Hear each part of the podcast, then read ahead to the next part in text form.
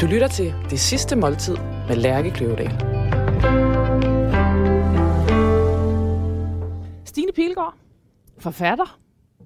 Velkommen til Det Sidste Måltid. Vel- Velkommen til dit sidste måltid. Ej, hvor ser du glad ud. Tak. Ej, jamen, hvor er det smukt. Ej, hvor ser det godt ud. Jonas, du kommer med maden. Vi starter altså bare lige på. Ja. Og øh, som, som du skrev til os, Stine, så øh, noget med avocado. Ja. Og måske noget hønsesalat. Ja. Eller så tænker jeg bare begge ting. Ja, Så en, øh, et stykke ristet brød, surdagsbrød med avocado, en hønsesalat med estragon og sprødt kyllingeskin osv. Ej. Og, øh, og til noget, jeg ikke har prøvet før til en hønsesalat i hvert fald, en blåbærsmoothie. jamen, det var, meget, det var også simpelthen meget spontant. Ja.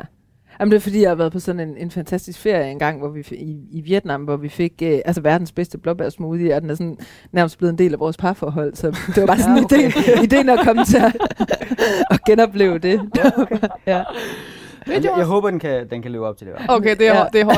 ret altså, du høje indgår i parforholdet nu. Jeg er med i et I, par I Stine Pilgaards parforhold. Ja, Skide godt. godt. Tusind tak. Jonas. Tusind tak. Hvor- hvorfor indgår den i... Eller, den smager jo helt sikkert ikke, ligesom den gjorde i Vietnam. Det ved man. Mm. Mad med godt. Ja, ja. Hvordan smagte den i Vietnam? Jamen, det er jo tit svært, det der med at adskille øh, mad fra øh, altså den scene, det optræder i. Og det var bare, øh, det, var sådan, det var sådan ligesom en café, der skød op af jorden, fordi det var et ung par i Vietnam, der sådan havde startet en café i deres eget hjem, og det hele virkede meget spontant. Øhm, og så sad man sådan lidt i deres stue, der også var deres køkken. Så der var noget sådan meget øh, trygt ved det, og sådan noget meget sådan drømmende og håbefuldt. Og så på væggen, så stod der Sense øh, 2010 eller sådan noget, og vi var i 2011, så det var det der, altså det var det der enormt søde med, at de ligesom bare forestillede sig, At det her bare var, var At det- forever. at ja, det, De her var ja. begyndelsen på noget helt vildt. Ja. Øhm, ja, så var det bare som om den der blåbærsmoothie ligesom voksede ud af det. Og, hvad, og var, I også, var I lige så nye? Var I også siden 2010? Eller hvad? Ja, det var vi faktisk. det er sjovt, du svarer. Ja, vi mødtes faktisk også i 2010, ja. Men, øh, men jeg tror, det der var i 13 eller sådan noget. Okay. Men, øhm, Ja. Ja. Øhm, Stine Pilgaard, du er øhm, forfatter. Du har udgivet øh, tre bøger.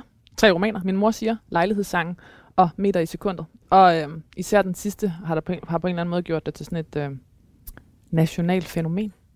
Øh, jeg kan sige, at, øh, at øh, folk, øh, øh, lytterne øh, til det her program, en meget lojale og trofaste og meget, meget søde lyttere, de, øh, nogle gange så har jeg spurgt om, hvem folk gerne vil høre i programmet. Og der er du altid en af dem, folk allerhelst vil have ind som Nå. gæst. og det var da virkelig ærefuldt. Ja, det synes jeg også. Og det er jo så sådan, sådan, sådan så nu er der også sådan en, det er sådan, nu, det er også en public service, at du er her, Mm. tænker jeg. Altså udover min egen forelskelse i bogen, og, og på den måde også i dig, så, øh, så tænker jeg, at vi også, øh, at det er også en til lytterne, at du er Mm. Hvorfor, hvorfor skal vi have hønsesalat og avocado? Jamen, øhm, altså, jeg har altid holdt ekstremt meget af avocado, og øhm, jeg tror faktisk, det drejer sig om altså primært farven. Jeg synes, den har en utrolig smuk farve. Jeg elsker den der, det er jo sådan en, en lysegrøn, ligesom sådan en bøgeblad, Mm. lige om foråret. Øhm, så der er noget med den farve, og så, og så øhm, altså, jeg elsker fede ting. Øhm, og, og avocadoen er jo også fed på en eller anden måde. Jeg har det sådan meget som om, den sådan omfavner min mund indenfra, når jeg spiser den. Den der Det er blødhed. virkelig et, ven, en venlig råvar. Jamen, den er så venlig, øhm, og den er, jamen, jeg, jeg har det bare enormt godt, når jeg spiser avocado. Men så har jeg altså det problem med det, at avocado, det er jo et af de ord, som flest danskere siger forkert. De siger det jo med blødt, det er advocado, advocado. Og jeg bliver fuldstændig ravne vanvittig af det. Og, jeg, og så på samme tid, så man gider jo heller ikke være sådan en, der retter folk. vel? Altså, men det er så svært, at man siger avocado. Altså, øhm, så, på en måde undgår jeg også tit at tale om det, fordi at det er så Du bliver rasende. Nej, så, det, så der er sådan ligesom, altså det, den der modsætning i, at, at jeg føler mig så hjemme i avocadoen, og så også tit bliver så fremmedgjort af den, på grund af det der bløde D. Øhm, så den er på en eller anden måde jo også årsag til mange irritationer. Øhm, Så du, øhm, du ved også, hvad det er for et menneske, du står overfor, alt efter om de siger avocado eller avocado. nej, nej, nej, Okay. for, nej, nej, jeg tror, det er en af de mest gængse udtalefejl i Danmark. Nej, nej, det kan være hvem som helst. Det er ikke, fordi det er nogen særlig befolkningsgruppe øh, overhovedet. Nej. Hvad for nogle ord irriterer dig ellers? Jamen altså, det er jo ikke ordet, der irriterer mig, det er folks udtale Ja. af det. Ja. Jamen altså, når du nu spørger så direkte, så har jeg det ret svært, når, når U det øh, optræder øh, som andet bogstav i ord. Altså hvordan? Altså for eksempel? Øh, fumle. Hvorfor? Øh, jamen, Sulte. jamen, altså, jeg har det sådan, hvis du er et u, så vil jeg gerne kunne høre det på dig. Altså, det skulle hedde Fumle. Nej, men altså, nej, ja, ideelt set. Altså, jeg ved ikke, hvorfor jeg har haft det sådan, siden jeg var barn. Øhm, for eksempel, hvis folk er skuffede, som jo er alligevel øh, et ord, der bliver brugt en del, eller bare en skuffe, man trækker ud. Øh, jamen, mumle, jeg synes, jeg ved, jeg ved, jeg har bare et eller andet med u, når det ikke har sin egen lyd. Hvilket er sjovt, fordi at jeg så har... UFO, det er godt. Ja, ja. Ja, men det er sjovt, for jeg har det, jo, jeg har det meget ved, ved at lære min søn om stumme H og sådan noget. Det synes jeg er vildt sjovt. Bløde G'er og sådan noget. Det, det synes jeg, men jeg har altid haft det der med det der U. Og, og jeg kan ikke sige hvorfor. Øhm, Så er der Bedler. En københavner-klassiker. altså det der med, når I siger det som om, der er blødt D inde i, eller det Det der. siger vi, er ikke københavner. Nej, undskyld. men øh, altså det der med at... Altså I det, stedet for at sige billeder, så Ja. sige bedler. Ja, altså det tænker jeg mere sådan en accent-ting. Nå. Det, øh, det synes jeg ikke, jeg slår så meget ned på. Jeg kan egentlig godt lide, at man kan høre, hvorfra folk er i landet mm. og sådan noget. Ja. Nej, det er mere noget med ordenes lyde, hvis endelig er.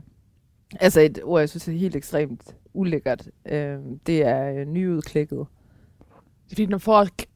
Jamen, jeg ved ikke, hvad det er. Jeg, altså, jeg ved ikke, hvad det er. Jeg synes bare, der, der, jeg synes, det, er altså, der er bare noget med den der sammensætning af konsonanter. Altså, det, Så det er ikke, fordi der du kan se det for dig. Jo, det synes jeg også er lidt ulækkert at tænke på. Altså et, en kylling, der kommer ud af det, ikke? Nyudklækket. Og så at man tit bruger det som sådan et nærmest altså metaforisk øh, tillægsord, ikke? Altså man kan være en nyudklækket student, Student. eller ja. Ja. Ja, nyudklækket øh, forældre, eller jeg synes det, øh, altså det, gi- det giver mig et, et øh, ulækkert billede. Man ser sådan en lille kylling, der ligger Ja, der, præcis, ligger ja. helt- Og så med alien. studenterhue pludselig, ikke? Ja. Ja. Eller også en baby, eller det er sådan, Ja, eller også et forælder, der virkelig ikke skal have... Det, det, altså, det dur ikke, hvis mm. De ligger der helt nyudklækket. De mm. skal jo... Mm. Men altså, så omvendt synes jeg også, altså, at mange konsonanter, for eksempel angstskrig, som nok er et af de ord, der har flest konsonanter efter hinanden. Ikke? Man kan næsten ikke sige, der er angstskrig. Det synes jeg er meget sådan, sjovt på en eller anden måde. Det er svært at sige. Ikke? Jeg har jo lavet, læst en del research, eller på dig, lavet en del research på dig. Nå, ja. Og, øhm, og der står, øhm, hvor I, I, lige nu kan jeg ikke huske, hvor det kom fra, men hvor du har sagt, at, at dig og din kæreste har det allerbedst, når I står på stadion og får øje på et banner, med, hvor, der, er- med, hvor der er en stavefejl. Altså, jeg ved ikke, om vi har det bedst, men vi har vel noget Jo, sammen bedst. i hvert fald. Ja. Allerbedst. Lykkeligst. ja. nej, nej, det er den der Anders Andersens rengøring. Hvad er der Den ved kommer altid, når der er GF-kamp. Jamen, jamen, der er apostrof. det? Okay. De har sat der apostrof. Det, ja. Men jeg havde det også så hårdt med Jensens Bøfhus, inden, uh, inden det blev lavet om. Fordi der også var apostrof. Det skrev jeg om i en bog. Stine, øhm, jeg har skrevet øh, din runde øh, nekrolog, Mm. Ud fra ting, som allerede er skrevet om dig. Og øhm, jeg ved, at du ikke er på sociale medier. Ja, det er rigtigt. Hvorfor er du ikke det? Jamen altså, jeg har aldrig været det. Så, øhm, så det er ikke, der er egentlig ikke sådan tale om et øh, fravalg. Øhm, Du er bare ikke nyudklækket social mediebruger. nej, altså, øhm, ja, altså, altså helt ærligt, så har jeg det ret svært med knapper og teknik. Øhm, så det har aldrig sådan draget mig. Der er jo tit folk, der synes, det er enormt spændende, når der kommer en eller anden ny, ny måde at kommunikere på, øh, interesserer sig for teknik og vil gerne prøve det af, og så bliver de måske fanget ind i det, eller... Øhm, det, det interesserer mig simpelthen ikke. Øhm, men det er heller ikke sådan, at jeg synes, at det er dumt at være en del af. Jeg kan sagtens se, at der er noget praktisk i det, og man kan få et større netværk, og øhm, det er nemmere at finde rundt sikkert, hvis man har en smartphone med, med GPS og sådan noget. Jeg kan se mange fordele ved det. Øh, det er ikke noget øh, for mig. Men også for eksempel, at når man skal lave presse, som du har jo skulle øh, en, en hel del gange, at så er der jo mange, som helt, hvad skal jeg sige, øh, altså, øh, aktivt bruger sociale medier som en del af det. Ja, ja, og det, og det forstår jeg godt, at de gør. Øh, men øh, altså, jeg, jeg lever jo af at skrive, og hvis jeg skal det, så er det enormt vigtigt, at jeg på en eller anden måde er øh, altså, til stede i mig selv. At jeg kan mærke mig selv, øh, altså på godt og ondt. Og der ligger jo øh, alt andet lige en distance i at, øh, at lægge nogle billeder op, eller det at vise bestemte udsnit af sig selv. Man, man ser sig selv udefra, øh, når man på en eller anden måde skal vise nogen, hvem man er. Mm. Altså det, det gør jeg jo også nu i det der radioprogram. Så er der jo også et eller andet inde i mig, der sidder og, og tænker, virker jeg nu sød nok? Virker jeg nu Mm. klog nok? Kan, forstår man, hvad jeg siger? Hele selvbevidstheden. Ja, det kan man også bare kalde det lidt hurtigere. Ja, ja, ja og, øhm, og der er ingen tvivl om, at, øh, at, at hvis jeg skulle, skulle øh, lægge ting øh, op af mig selv, eller, eller hvad man siger, så, øhm, så, så vil jeg også aktivere det. Men altså, nu, nu kommer det til at lyde meget reflekteret. Det, det er meget tilfældigt, at jeg aldrig hoppede med på den vogn. Jeg er ikke særlig interesseret i computer og knapper og telefoner. Jeg synes altid, det går i stykker, og jeg, jeg har ikke flere for det. Øh, altså, altså kinderoverraskelser, jamen, altså, jamen alle ting, der har små ting, man skal trykke på, det irriterer mig helt vildt. Men, og, og grunden til at spørge om det nu er egentlig også, fordi har du, betyder det også, at du så for eksempel ikke har læst, hvad der er skrevet om dig? Øh, det ved jeg ikke, hvad, hvad det er. Nå, men altså, øh, øh, læser du anmeldelser, læser du artikler, øh, der er skrevet, bliver skrevet om dig? Altså ikke, hvis jeg kan undgå det. Jeg har en aftale med min redaktør om, at hvis, hvis der er ubetinget gode anmeldelser, vil jeg selvfølgelig gerne se dem, fordi Mm. mm. at så bliver jeg glad. Mm. Øh, der er ingen grund til ikke at blive glad. Øh, men alt muligt andet øh, ser jeg ikke. Men i hvert fald, øh, Stine, så, så øh, det, de ting, der er skrevet om dig her, er jo, øh, er jo et, ud, et, et, et, et samme, et mosaik af ting, der er skrevet om dig mm. tidligere. Og øh, jeg starter med tre overskrifter. Øh, to af dem er fra øh, Weekendavisen, øh, hvor du fik øh, deres litterære pris i 2020. Åh, oh, det ligner mig ernst. Hun er dygtig. Den læste jeg. Hold kæft, hvor blev jeg glad for den. Det Jeg synes, den var utrolig rørende. Ja. ja. Nå, ja, så det er I sjovt, hvert du har fald så den første, den hedder, den hedder det er et, øh, et, et, et, et citat fra hende, der hedder Stine Pilgaards romaner, samlet uden at fordumme eller fordømme. Jamen, det, øh, der, den er, der er jo også alliterationer i, det kan vi jo godt lide. Øh, nej, men øh, jo, det, det synes jeg, da er, lyder enormt flot. Altså, det, det, det er jo lidt, jeg ved jo ikke rigtig, hvad jeg ville sige om mig selv, men, men det ville da gøre mig glad, hvis nogen tænkte sådan. Jeg kan også, altså det der med at samle, synes jeg også er noget meget, meget smukt. Øh, jeg bliver nogle gange spurgt, jeg er uddannet fra forfatterskolen, jeg bliver nogle gange sådan spurgt, sådan, Nå, hvordan har du det så med, at du bliver kaldt folkelig?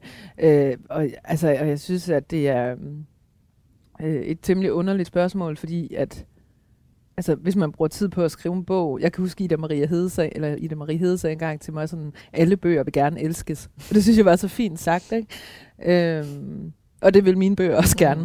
Mm. Øhm, så, så det der med at samle nogen, eller, eller ramme en gruppe forskellige mennesker, er da, øhm, altså det synes jeg er en virkelig smuk tanke, og øhm, det, det, det kan jeg slet ikke se noget som helst dårligt ved. Så den næste, den hedder, um, og fra samme artikel, Forfatter Stine Pilgaard var nationalskald og hofnar.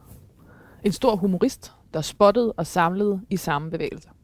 ja, men øhm, altså, jamen, det, det lyder jo også øhm, flot på en eller anden måde. Altså, det, er meget, altså det, det sætter mig altid i, i sådan en sjov situation, det der med at, at tale om humor og om at være sjov. Øhm, jeg synes altid, det er ret akavet. Øhm, det der med at, at, at, at blive øhm, altså defineret som sjov. Øh, og det tror jeg i virkeligheden er fordi, at jeg selv synes, øh, at det kan være ret anstrengende, når folk prøver at være sjove.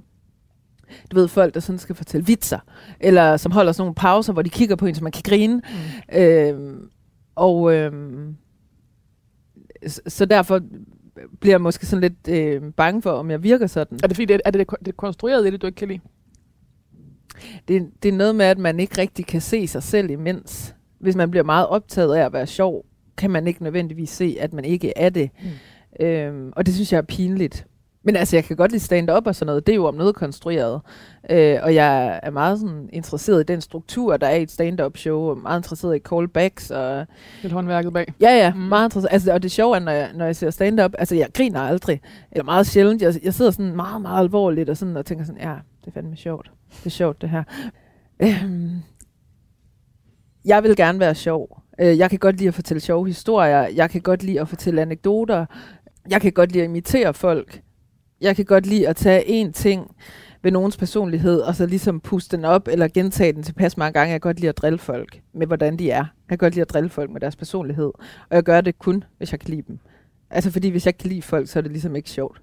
Så er det bare trist. Mm. Øhm, og jeg tror, at den... Ja, fordi så er det sådan set bare mobning, ikke? Jo, jo, jo, jo men, det, men, det bliver, men det mangler også noget. Altså, det, det er næsten, altså, jo, min teori er i hvert fald, at jo, jo mere man holder af folk, jo mere i stand er man til at se deres nuancer og kompleksiteter, og dermed også, Der hvad var- der kunne være sjovt. Der er mange, der øh, på, på din seneste roman, Meter i sekundet, øh, som reagerede, eller anmelder, der an, øh, reagerede på, at, øh, at der var noget så sjældent som en sympatisk hovedkarakter, som gik igennem en positiv udvikling, og at øh, man til med endte med at holde af karakter. At det var som om, det var helt uvandt i, øh, Nå, fra sådan okay. et anmelder, Ja. Det var sådan en, øh, det var sådan en, de kunne næsten ikke komme derhen til rosen, fordi at man kunne mærke, at der var en eller anden idé om, at det, brød de, altså, det, det var nemmere for dem, hvis de ikke kunne lide den type karakter. Nå, okay. Så det var sådan ja. modvilligt Ja, kæmpe Nå, hvor sjovt. Ja, det, det tror jeg ikke, det har jeg hørt. Ja. øhm, ja, men det, det... Altså, jeg tror, at... Jeg, jeg bruger jo mine dage, når jeg ikke lancerer og laver PR og sådan noget, så, så bruger jeg jo mine dage i et fiktivt univers, som jeg selv kan befolke. Øhm, og derfor vil jeg gerne være sammen med folk, der er sjove. Så jeg vil sige, at jeg har det selv sjovt. Og jeg, øhm, jeg kan godt lide at have det sjovt. Øh, jeg vil helst have det sjovt.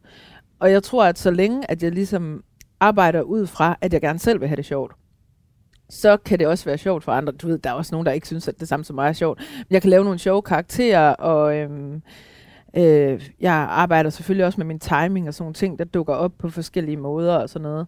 Øhm, Bruger du hele den der stand-up timing i den måde, du skriver på? mm, jeg er med, bruger mange callbacks. Ja, ja det gør jeg. Og prøv lige Øh, at forklare, hvad du mener med det. Jamen, det er bare at gentage ting. Ja. Øhm, det er tit, hvis der er sådan en eller anden vending, som jeg synes, der er sjov. Det der med, så ved man, hvad man får. Det er sådan noget, man kan sige til Mhm. næsten mm. alt, ikke? Altså sådan, hvilken hund har du? En labrador? Ja, så ved man, hvad man får, og ikke sådan, øh, hvem er du gift med? Om det er en vestjyde? Ej, men så ved man, hvad man får, ikke? Mm. Altså, du kan sige det til stort set alt. Så, så det synes jeg, der er noget sjovt i så, at det ligesom optræder igen og igen, ikke? Øhm, altså selvfølgelig også for at vise, hvor tomt et udsagn det er på en eller anden måde, ikke? Øh, ligesom landsbyens slogan, som bliver introduceret i min romans øh, ind, altså første side, vi vil i Velling, hvad betyder det? Så dukker det sådan op igennem romanen, og det betyder alt muligt. Det betyder sådan, vi vil hjælpe med at samle en barnevogn, som du ved at smadre. Eller det kan betyde sådan, jeg skal nok gå ud med skraldeposen, jeg ved godt, jeg altid glemmer det. Øh, altså, vi vil i Velling, det, det kan betyde alt, ikke? I flyttede simpelthen til en by med den vildeste allit- alliteration. Ja, lige præcis. Ja, Ja. med med velvalgt. Ja det var ikke øh, meningen, havde jeg Altså, I sagt. må have kørt over ind, inden for bysk, eller set byskiltet og tænkt, vi, her hører vi hjemme, vi, vi, vi vil i Velling. Ja, nej, men det dukkede Nej. simpelthen bare op. Øh, ja. Øhm, jeg giver dig lige den sidste overskrift, Ja. ja. før jeg går videre til nekrologen, og den er lidt mere, øhm, hvad skal jeg sige, det må du selv definere, hvad du synes, den er. Den hedder i hvert fald, hun gik, hun gik skrivende gennem livet. Det er fra en artikel fra Politiken i 2020. Ja, men det, øhm, det er rigtigt. Det er måske nok det mest rigtige. Også, for, også fordi det ikke er så værdiladet. Stine, Pilgaard gik skrivende gennem livet. Ja. Ja, for jeg tror, altså jeg, jeg tror virkelig, det er min måde at være i verden på. Øhm, ja. Jamen også det der med, det ikke så meget, jeg, øh, hun var sådan og sådan, Og eller sådan og sådan. og-. Ja, og, jeg, jeg tror, at det er det mest reelle, man Ja, kan sige, og, og nok også det Ja. sandeste på en eller anden måde. At der er nok mere tale om, om en bevægelse og en måde at være i verden på, end... Øhm, men det andet lød sgu også flot. Altså.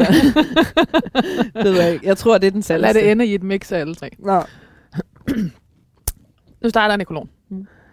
Det var nærmest breaking news for den læsende del af Danmark, da Stine Pilgaard flyttede fra Velling i Vestjylland til Vandløse uden for København. Hendes gigantsucces, romanen Meter i sekundet, foregik netop i Velling, og sætningen Vi vil i Velling blev bogens credo. For hvad var det, de ville i Velling? Og hvad ville Stine Pilgaard nu i Vandløse? Ja. Sådan starter den. Okay, ja. jeg, jeg, apropos ord, jeg er lige så ikke så glad for succes. Nej, Øh, fordi jeg synes, det, øh, det har sådan en, en kølighed over sig. Også noget sådan kommercielt, som om det kommer til at pege på, at det værdifulde i noget er, succesen. ja, altså modtagelsen Mm. af det, det, det økonomiske i det. Øhm, altså, jeg, jeg forstår selvfølgelig godt, hvad du mener, men, men jeg ved ikke, jeg, jeg synes, der er en kølighed over ordet succes. Og det, og det er også sådan lidt uklart på samme tid med succes, altså i forhold til hvad, øh, altså Ligesom bestseller. Og Ja, ja for ligesom, be- jamen, det er sjovt, det, Ja. det har jeg faktisk lige fjernet fra en pressemeddelelse. Øhm, Hvad kan du bedre lide end succes? øhm, jamen, en bog, som gjorde nogle folk glade, Mm. eller... En, Det ligger dårligt i munden. Ja, ja, det. øhm, jamen altså, hvis det var mig, ville jeg bare skrive romanen, fordi jeg på en måde synes, den skal have lov til at være det, den er. Romanen, der blev læst af mange og gjorde mange glade. Foregik Ja. i Velling. Ja. Ja, det Yes. yes. vil jeg nok. Ja. Øh, men, det, men, men det er egentlig ikke sådan kun af beskedenhed. Det er også fordi, jeg synes, at, at den skal have lov til at være noget i sig selv. Øh, og sådan som man tit taler om, jeg bemærker det mest inden for litteratur, men det er sikkert kunst generelt, ikke? men det er som om så, man, man forestiller sig, at hvis noget får en stor pris, så er det bedre. Mm. Hvis noget får gode anmeldelser, så siger folk sådan, tillykke med anmeldelserne. Mm. Men, men man skal jo huske, at det er fuldstændig den samme bog. Men Man jeg ville til sige- enhver tid foretrække, at du sagde side 73. Ja. Det rørte mig virkelig. Så Ja. ville jeg gå hjem og læse den og tænke på dig, og så ville Ja. jeg tænke på dig hver gang, jeg læser den op og sådan noget. Altså det, det betyder helt vildt meget, når jeg kan mærke, at, at, øh, at det har ramt noget sådan. Ja, ja.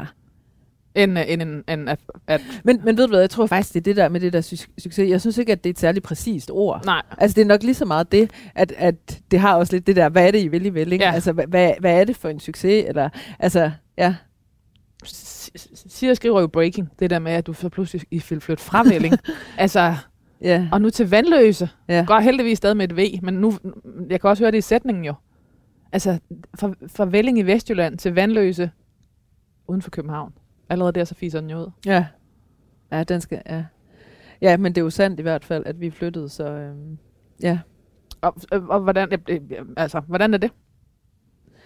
Øh, vi skal lige lande, lad mig sige det sådan. Øhm, ja, men altså sådan var det jo også, da vi kom til Velling. Øh, Og grunden til at spørge er jo selvfølgelig, fordi megasekundet, som jeg skriver her, foregår i Velling. Men det er også, fordi du er ligesom blevet... Altså, du har jo skrevet bøger før, som ikke foregår i, i Mm. Velling. mm. Øh, men du har repræsenteret rigtig meget med den bog. Og for mange folk også det, som for en gang skyld ikke handlede om Storbyen, ikke handlede om øh, København. Det som øh, også noget mere almen menneskeligt, Mm. øh, men fra et andet udgangspunkt, end de var vant til at Ja. læse fra. Og så tror jeg også, der er noget med forfattere og steder. Ja. Altså, Susanne Brygger bor i Løve, og Ja. Søren Ulrik Thomsen bor på Bernikovsgade, og der er sådan noget, altså der, jeg ved ikke, om der er sådan noget, det er rart at kunne stedbestemme forfattere, i hvert fald hvis de skriver deres location ind i det, de laver. Ja, men jeg havde det meget som om, at, at, øh, at det, det ligesom hoppede ind i bogen. Jeg sad og skrev meter i sekundet, øh, altså faktisk nærmest, jeg kunne se en vindmølle hele tiden, ikke? Mm. Og den er virkelig endt både sådan på omslaget og rigtig mange gange inde i romanen, og ligesom fjorden og Vesterhavet på en eller anden måde også. Øh, det er ikke noget, jeg har tænkt over, men det er sådan ligesom, det, det sniger sig meget ind. Ligesom øh, flere af de karakterer fra egnen også er at, altså sådan skitser af, mm. af folk, jeg har kendt. Øhm, så det var egentlig ikke en beslutning, men, men du har ret i det der med, at, at det er som om stederne på en eller anden måde bliver svære at undslippe. Jeg ved ikke, om det også er jo ældre man bliver, øh, fordi jeg synes i hvert fald, at jeg har følt et meget større tilhold, tilhørsforhold til øh, altså naturen for eksempel. Nu boede vi så også lige pludselig midt i den, ikke? Øhm, ja, og den, øh, den savner jeg jo nu. Og det var også alle de der ting, at man som læser kunne altså læse ind i det, og det var, den kom jo midt i corona, Ja, bogen, som Ja, også, øh, altså det, det var nærmest som om, det blev fællesang og, øh, ja, og Stine Pilgaard. Altså der, der var virkelig noget med den der bog, som, som, som, øh, som folk havde brug for på det tidspunkt. ja jamen, det var virkelig... Øh, jeg ved, at vores PR-afdeling øh, har mange sådan forskellige teorier om det, ikke? men altså også den... Jeg tror, de taler om, der kom flere bølger. Eller sådan først... Øh, ja, først var der det der corona noget, folk trængte til noget fællesskab, og så kom højskolesangbogen, hvor nogle af mine sange også var med i, og så kom Anders Ackerbølgen, han kom med også en bog, der hed Kærlighed, ikke? Hvor, øh, hvor jeg også optrådte i, og sådan noget. Så der var, den, den havde sådan op til flere, øh, øh, hvad hedder det, genopstandelser på en eller anden måde. Eller sådan, det, altså, der, der var noget med timingen omkring den bog, der også var, øh, var altså, der bare var virkelig heldigt. Det må man bare sige. Og det, og, jeg, og det er vel også derfor, at man, man, at man som læser har svært ved, at nu skal man placere dig et andet sted. Og det er jo enormt meget ansvar at lægge over på en forfatter, at de ikke må flytte. Men øh, hvordan- er du bevidst om det, eller hvad? Jeg ved ikke rigtig, hvad spørgsmålet er, fordi det er heller ikke, jeg, en, Nej. jeg spurgte før, vil spørge dig, hvordan det er at være vandløs, fordi det er jo som at være i vandløs. Men altså, har, har det, hvad har det gjort ved dig? Ja, det, jeg kan ikke spørge anderledes. Jeg skriver ikke lige nu, så. Nej. derfor ved jeg det ikke helt. Men det, som jeg ved, er, at, at i de skift, der kan være i ens livsfaser, øh, øh, i mine i hvert fald, altså sådan noget med at... Ej, hvor lækkert.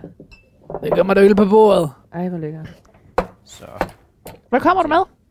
Jamen, jeg kommer med lidt af en øh, national klassiker, må man vel kalde det. Ja. Stegt flæsk med persillesauce. Kæft, hvor ser det godt ud. Ja, det ser virkelig godt ud. Du har ikke hældt det hele øh, over, Jeg over har ikke hinanden? sjasket ind. Nej, Derfor præcis. får jeg lov til selv. Oh. at Nej, for en mundvand. Undskyld, øhm, upassende. der var jo ikke så meget andet i det. Det var jo sådan ret lige på. Det skal bare være stegt flæsk med Ja. persillesauce. Ja, Ja. Det eneste, der sådan set var, det var, det kunne være noget rødvin. Det kunne være noget øh, Pinot Noir fra Kalifornien. ja, Eller det kunne være Tuborg. Ja.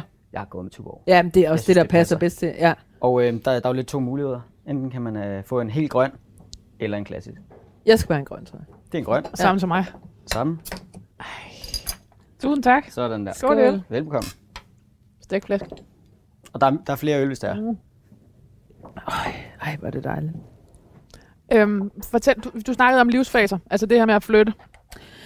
Ja, øh, jeg skriver mest, når jeg oplever nogle nye ting. Øh, og det behøver ikke være sådan øh, en konkret rejse eller ferie, men altså når, når der sker nogle store skift i mit øh, følelsesliv.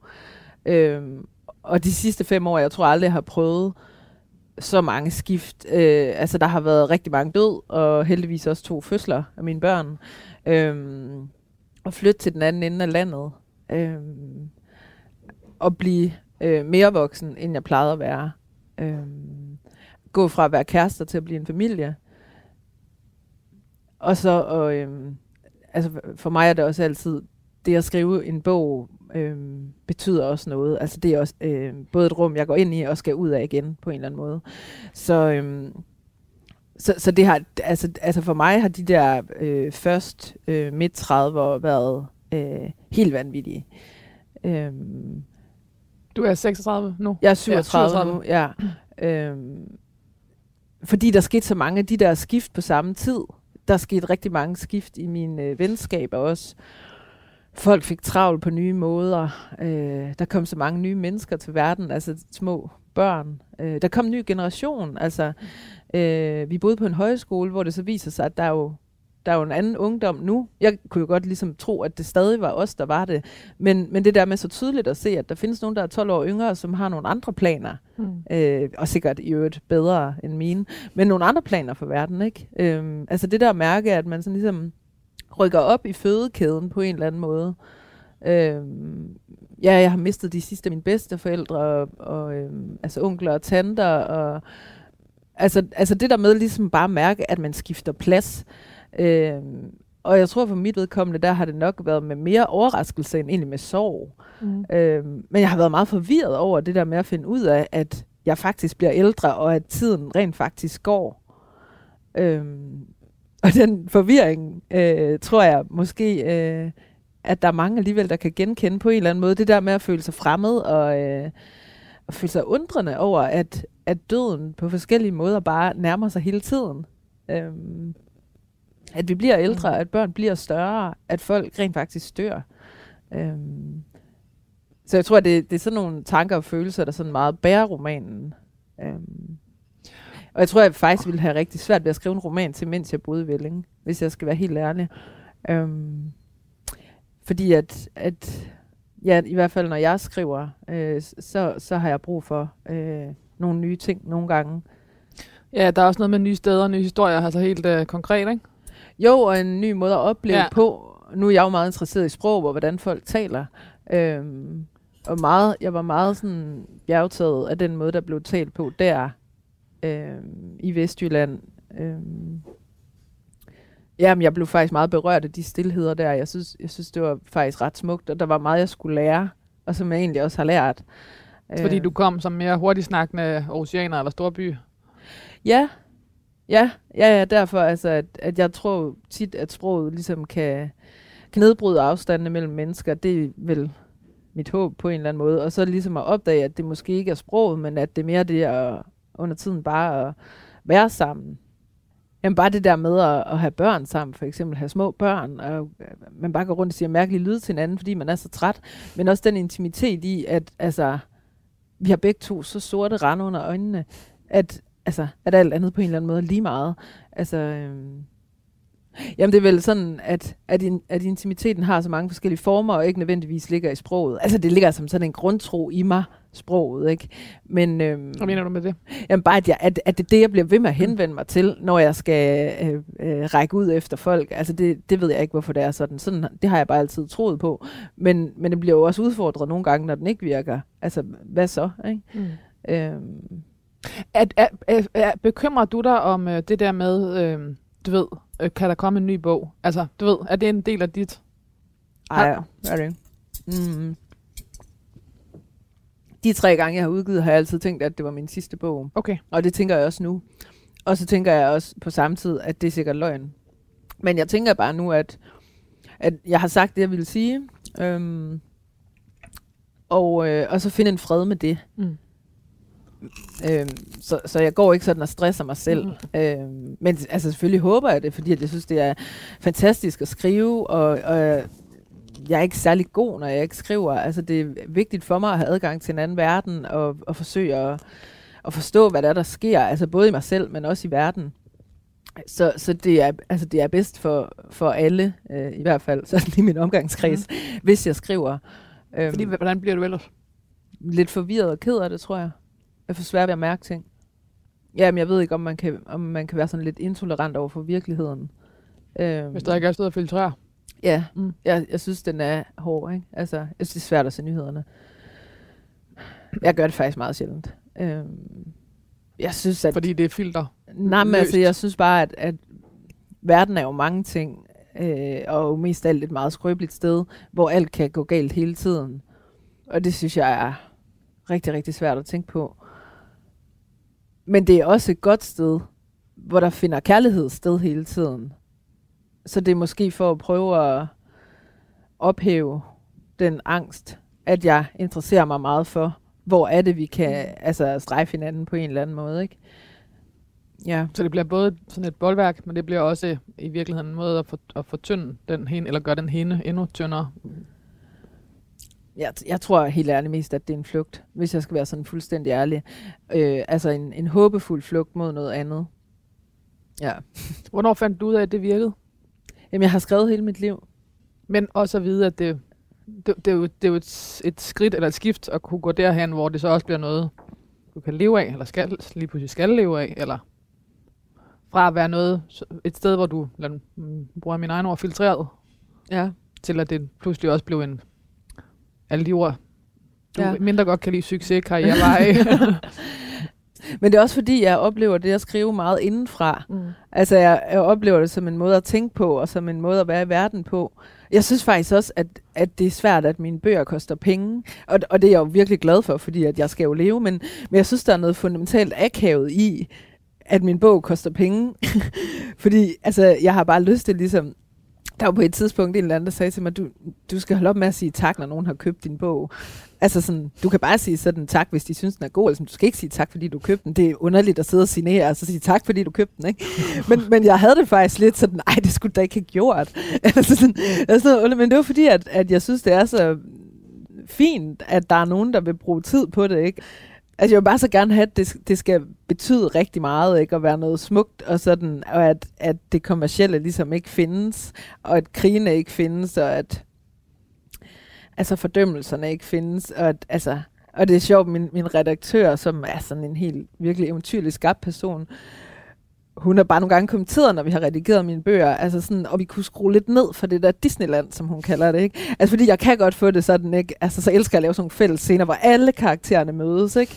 For eksempel i meter i sekundet, da hun fik sit kørekort, så havde jeg sådan en idé til, at alle karakterer fra bogen skulle mødes, og så står vi med flag, og hun var bare sådan, ja, vi, altså vi fjerner lige, de kan jo ikke lukke højskolen, fordi at hun får et kørekort, ej det kunne jeg godt se, ikke? Og sådan noget. Men du ved, altså, altså jeg ville bare så gerne samle, jamen jeg ville gerne alt det der, du sagde, der lød så flot, ikke? Og, sådan, og, så, og så skulle alt bare være, og så skulle der spilles et eller andet med, altså jeg sværger, hvis jeg komponerede musik, ingen ville høre det, det ville være rent stryger, ikke? øhm, altså, det er simpelthen så fjollet, ikke? Så, så øhm, ja, jeg er, det sådan en, altså, er det sådan noget, øh, øh, øh, du ved, det lyder nærmest sådan en barnetro, eller, altså du ved, øh, Det er rimelig dumt i hvert fald. Altså, jamen, det, jamen, det er helt åndssvagt. Jamen, det er da sådan noget virkelighedsfornægtende noget, ikke? Øh, jeg ved det ikke, jeg, jeg kan bare virkelig godt lide, når folk har det godt.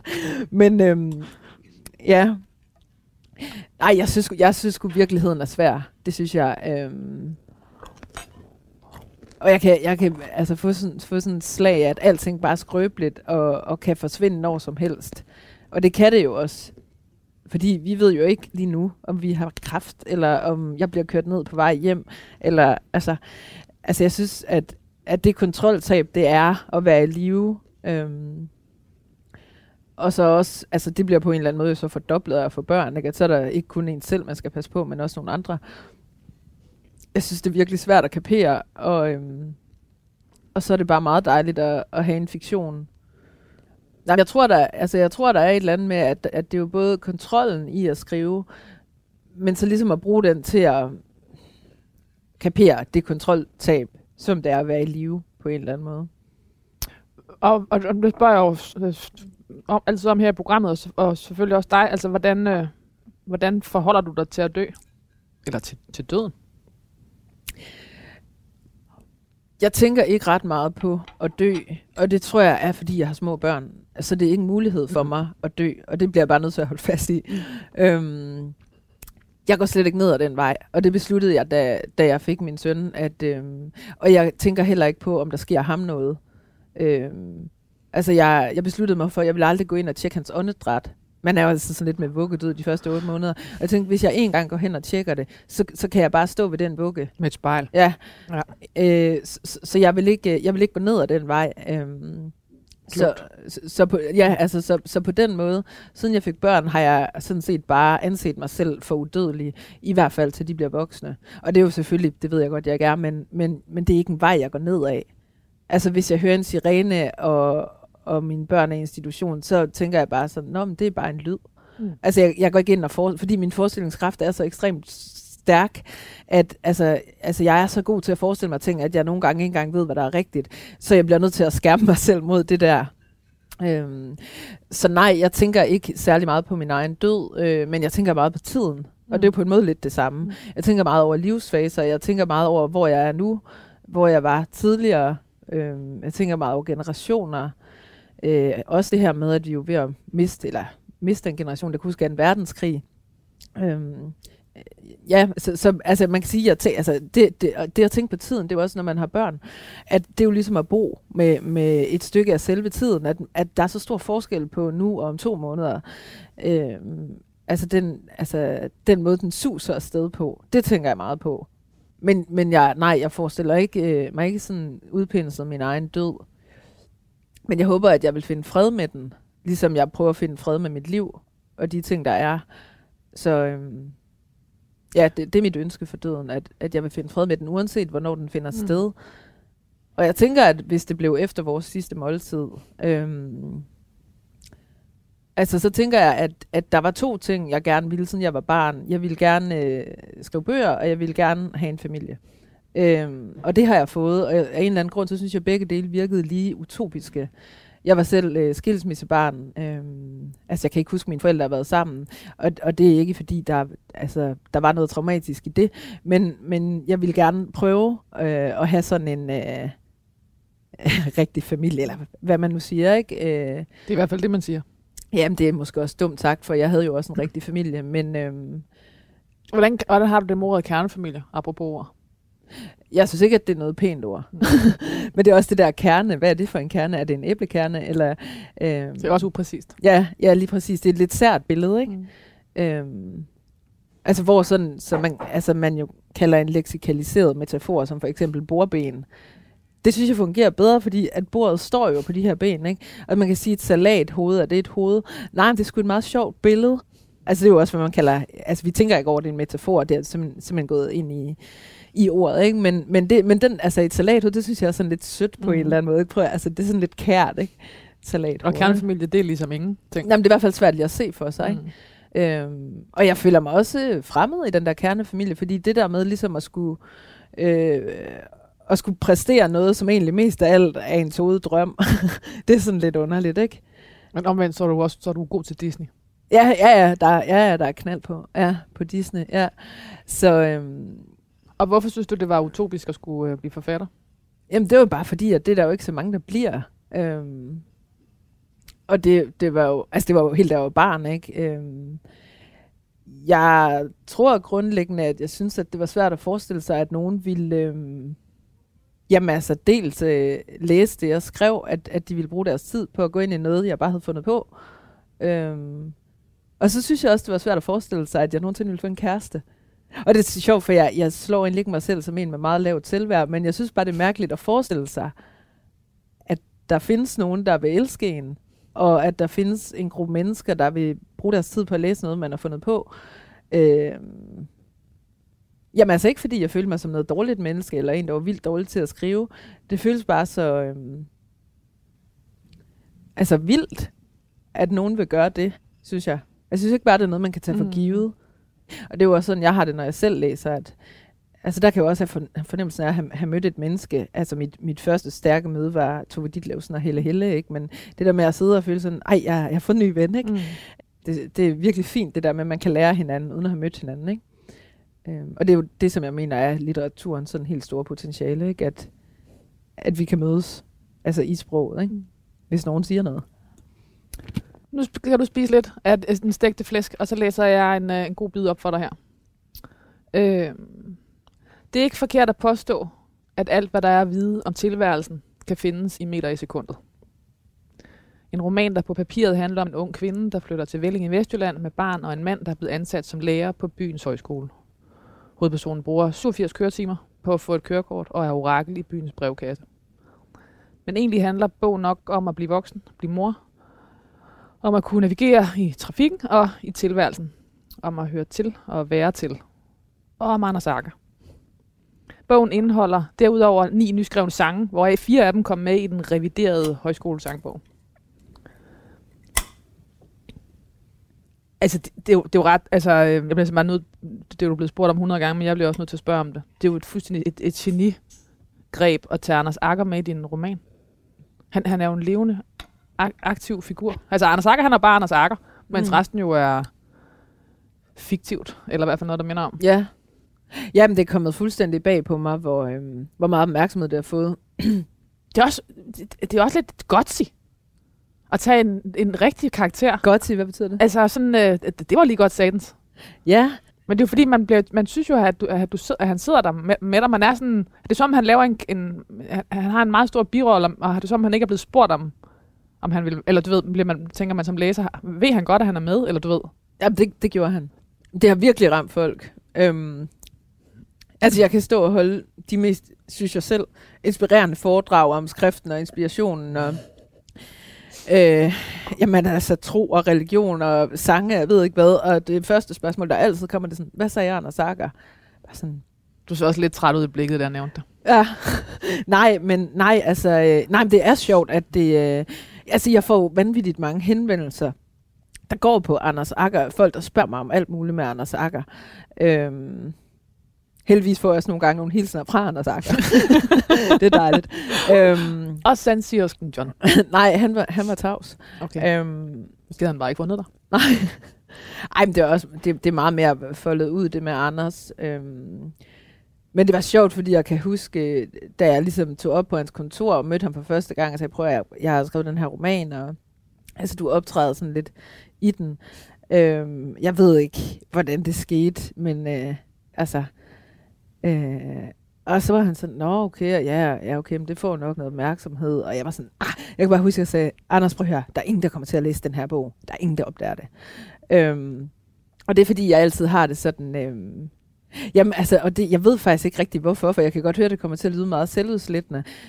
Men jeg forestiller mig, når jeg skriver en bog, at der ikke er nogen, der vil læse den, eller at der er sådan, du ved, 20, der vil læse den. Øhm, og det er ikke fordi, jeg ikke selv synes, den er god eller noget. Jeg Men synes, det er vel også, fordi det er et frit rum at skrive fra. ja, ja, det har du måske nok ret i, at, at jeg ligesom... Hvis du sad og- tænkte, nu er der øh, x antal 100.000, Ja. der læser med, så bliver Ja. man jo skør. Så kan man jo Ej. skrive en hel, så kan man jo ikke skrive Jamen, en præcis. sætning. Nå, så øh, forstår ærligt. du det godt. Ja. Ja. ja, fordi jeg har måske ikke sådan helt selv forstået det.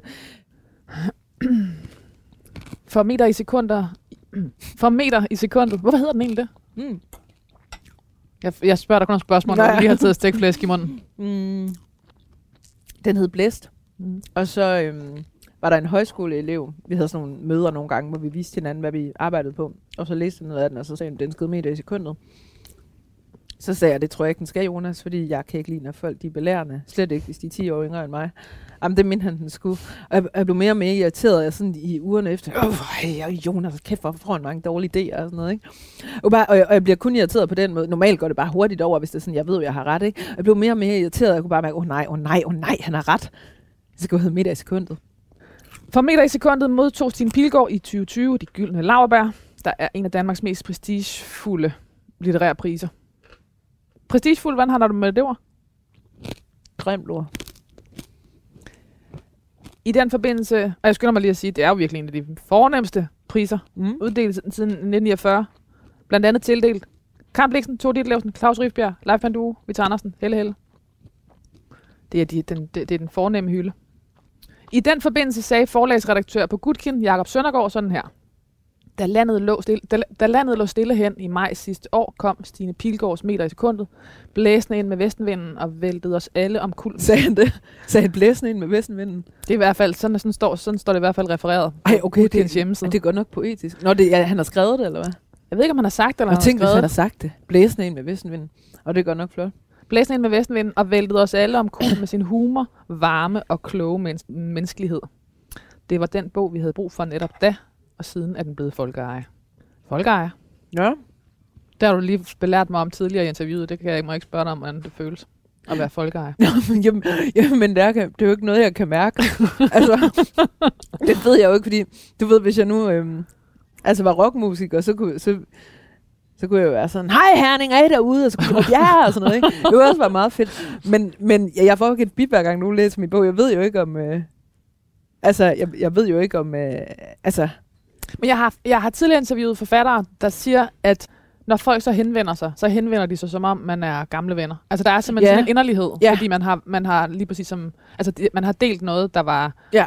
øh, som kom ekstremt tæt på en, og, Ja. og også tit på skæve tidspunkter, eller, eller særlige Ja. tidspunkter i livet, eller du ved, Ja. altså, Nej, men jeg kan sagtens mærke, at jeg får mange breve, og, og, og, og når jeg øh, er ude og holde noget, også får nogle altså personlige historier, som viser, at, at nogen har, har taget min bog til sig.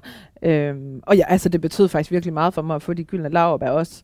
Øh, altså, selvom den er prestigefyldt. Nej, men altså, det, nej, men jeg synes bare, at det, øh, det havde jeg sgu aldrig lige set komme, vil jeg sige. oh la la. Det bliver helt sindssygt.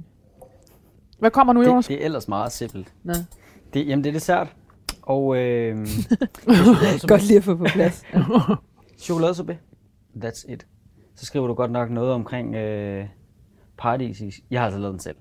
Nej, nej, nej, men det var Det bare fordi, jeg det, er det er bare der, jeg har oplevet den. De, de Ja, ja. forhandler den ikke engang mere. Nå, okay. Du har også skrevet noget om, om orgasme i munden, men det vil du ikke tage i din Nej, mund. nej, Jonas. Jeg, jeg vil faktisk ikke tage det i, i min mund. Så det, det må du selv lige komme på. Det jeg så- den god. Ja. Der hjalp vi andre. Der er jeg, Jeg, jeg tog en forhold, Jonas. Og tak for det. Ja. Og Ej, lidt men kaffe. det, det er helt klart, der vi er. Det er det. Mm. Så jeg, Der, der, er, der er orgasme i munden. Ja.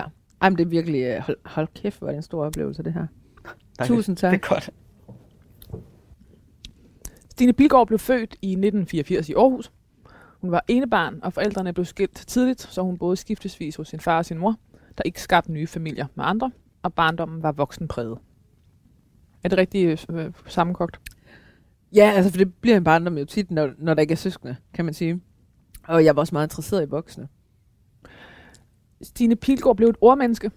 Allerede som barn sad hun under spisebordet og hørte, hvordan de voksne hjemme i Aarhus-forstaden Vejleby Rigskov talte sammen. Det er sjovt, du ved de der ting. Det er fordi, der er stået i Berlinske i 2020. Nå. Har du lavet et interview med dem, eller hvad? Mm. Ja. Fedt, hvis jeg bare mærkede det. Og det virker som en stalker. Nej, det har simpelthen stået i Berlinske. Okay. Øhm, det var ikke så meget indholdet, men ordene. Hun blev optaget af, hvad der blev sagt og på hvilken måde. Mm. Siden læste hun dansk, før hun kom på forfatterskolen. Stine Pilgaard var til ord. Men nogle gange kunne de stå i vejen for hende. Især når hun skulle tale med fremmede mennesker. Faktisk udviklede hun et ord for det. Samtalesovn. Ja. Det er vel det vemod, man oplever, når ordene ikke kan øhm, nedbryde afstanden mellem mennesker. Det er meget flot sagt. altså, det mener jeg. Ja. Ja. Ikke som i flot, som i smart, Ja, men det er, virkelig, nej, det er jo meget flot sagt. Nå, jeg har ellers ikke sagt det før faktisk, men ja. Men det er jo... Øhm, Fordi så er der ikke mere at gøre med, eller hvad? jamen, så har vi jo en krop, men, men det kan også meget hurtigt blive upassende jo, på en eller anden måde. Øhm, ja. Men altså, jeg har altid ønsket mig, at, at mennesker var tættere på hinanden, end de var.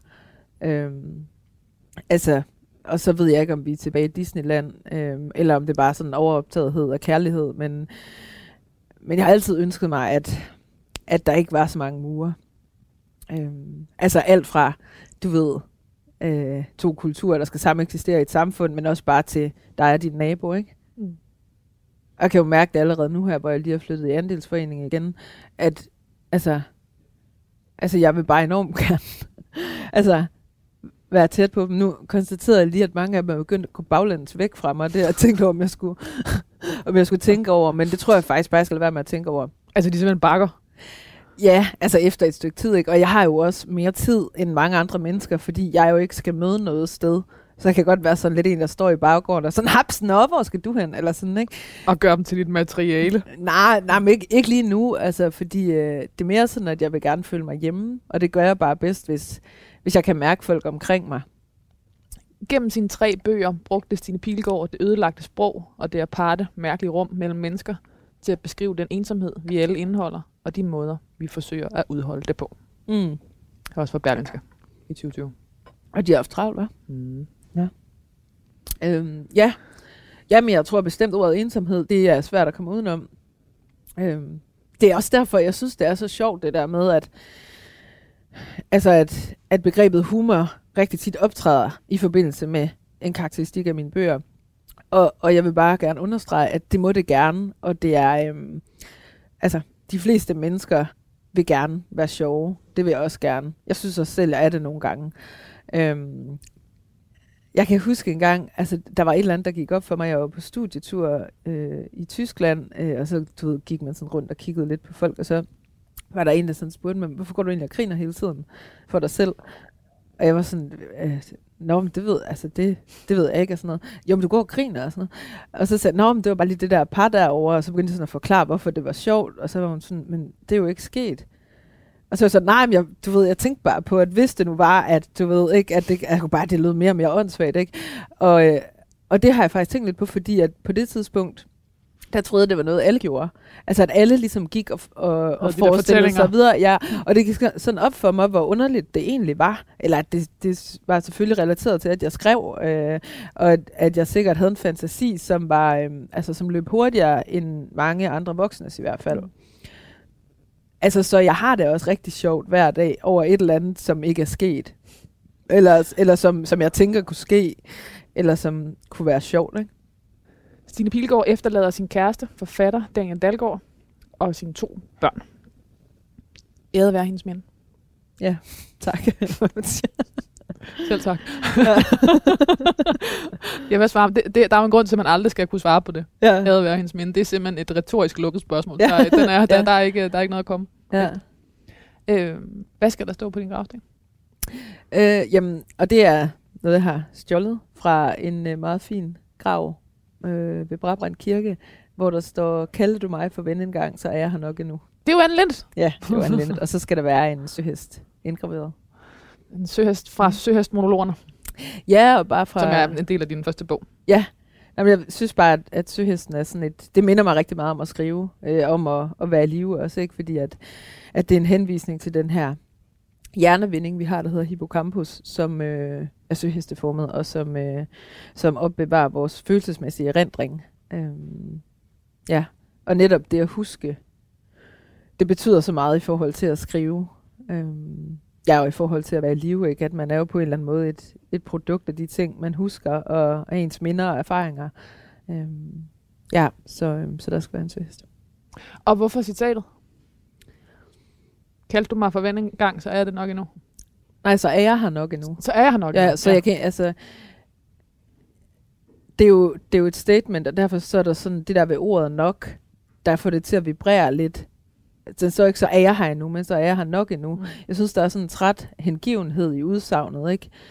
Øhm, altså, hvis vi engang har været tæt, så er vi det nok stadig, selvom der tydeligvis er sket et eller andet, siden at der er en grund til at, at, at komme med det her udsagn, ikke? Øhm, jamen, og, og det er jo også, altså, jeg har nogle venskaber, der betyder rigtig meget for mig, og, øh, og når jeg dør, så håber jeg da, at, at de venner, øh, jeg efterlader mig, øh, stadig vil kunne mærke mig. Altså, at, øh, at jeg har sat nogle spor. Øhm, Men, men også meget tydeligt i, i det, vi jo faktisk har talt om hele programmet igennem, at det er ligesom... Altså, øh, ej, har vi bare siddet og snakket om det samme? Nej, det har vi ikke. Nej, hvad er det? Oh, nej. Men nej, nej, men det her med, at øh, altså, forestillingsevnen og erindringen, og, øh, og, altså, øh, og, og, og, og, og skrive og, og tale og huske mennesker Mm. mm. frem, Mm. det er vel det, jeg formoder, du mener med det, ikke? At, Jo, ja, jo, jo, ja. jo. Jo. At man er her, så længe man husker hinanden. Ja, så længe man findes for andre. Ikke? Ja, altså præcis. ligesom Tove Ditlevsen er her jo også Ja. for mig. Øhm, ja. Ja, Kim Larsen for den sags skyld. Ikke? Ja. Men altså, det, altså at, at man på en eller anden måde bor i hinanden, øhm, det, det synes jeg er en, en fin tanke, som, som kan være med til at gøre, gør døden mindre ubærlig, ikke? at det fortsætter på sin egen måde. Og så, jeg kan bare enormt godt lide det der nok, så er jeg her nok endnu, fordi vi ved jo ingenting, vel? Men det der lille nok, jeg synes jeg bare, det gør det så vibrerende, ikke? Og så håbefuldt. Så er jeg her nok endnu. Stine Pilgaard, tak fordi du vil være gæst i det sidste måltid. Tak fordi jeg måtte komme.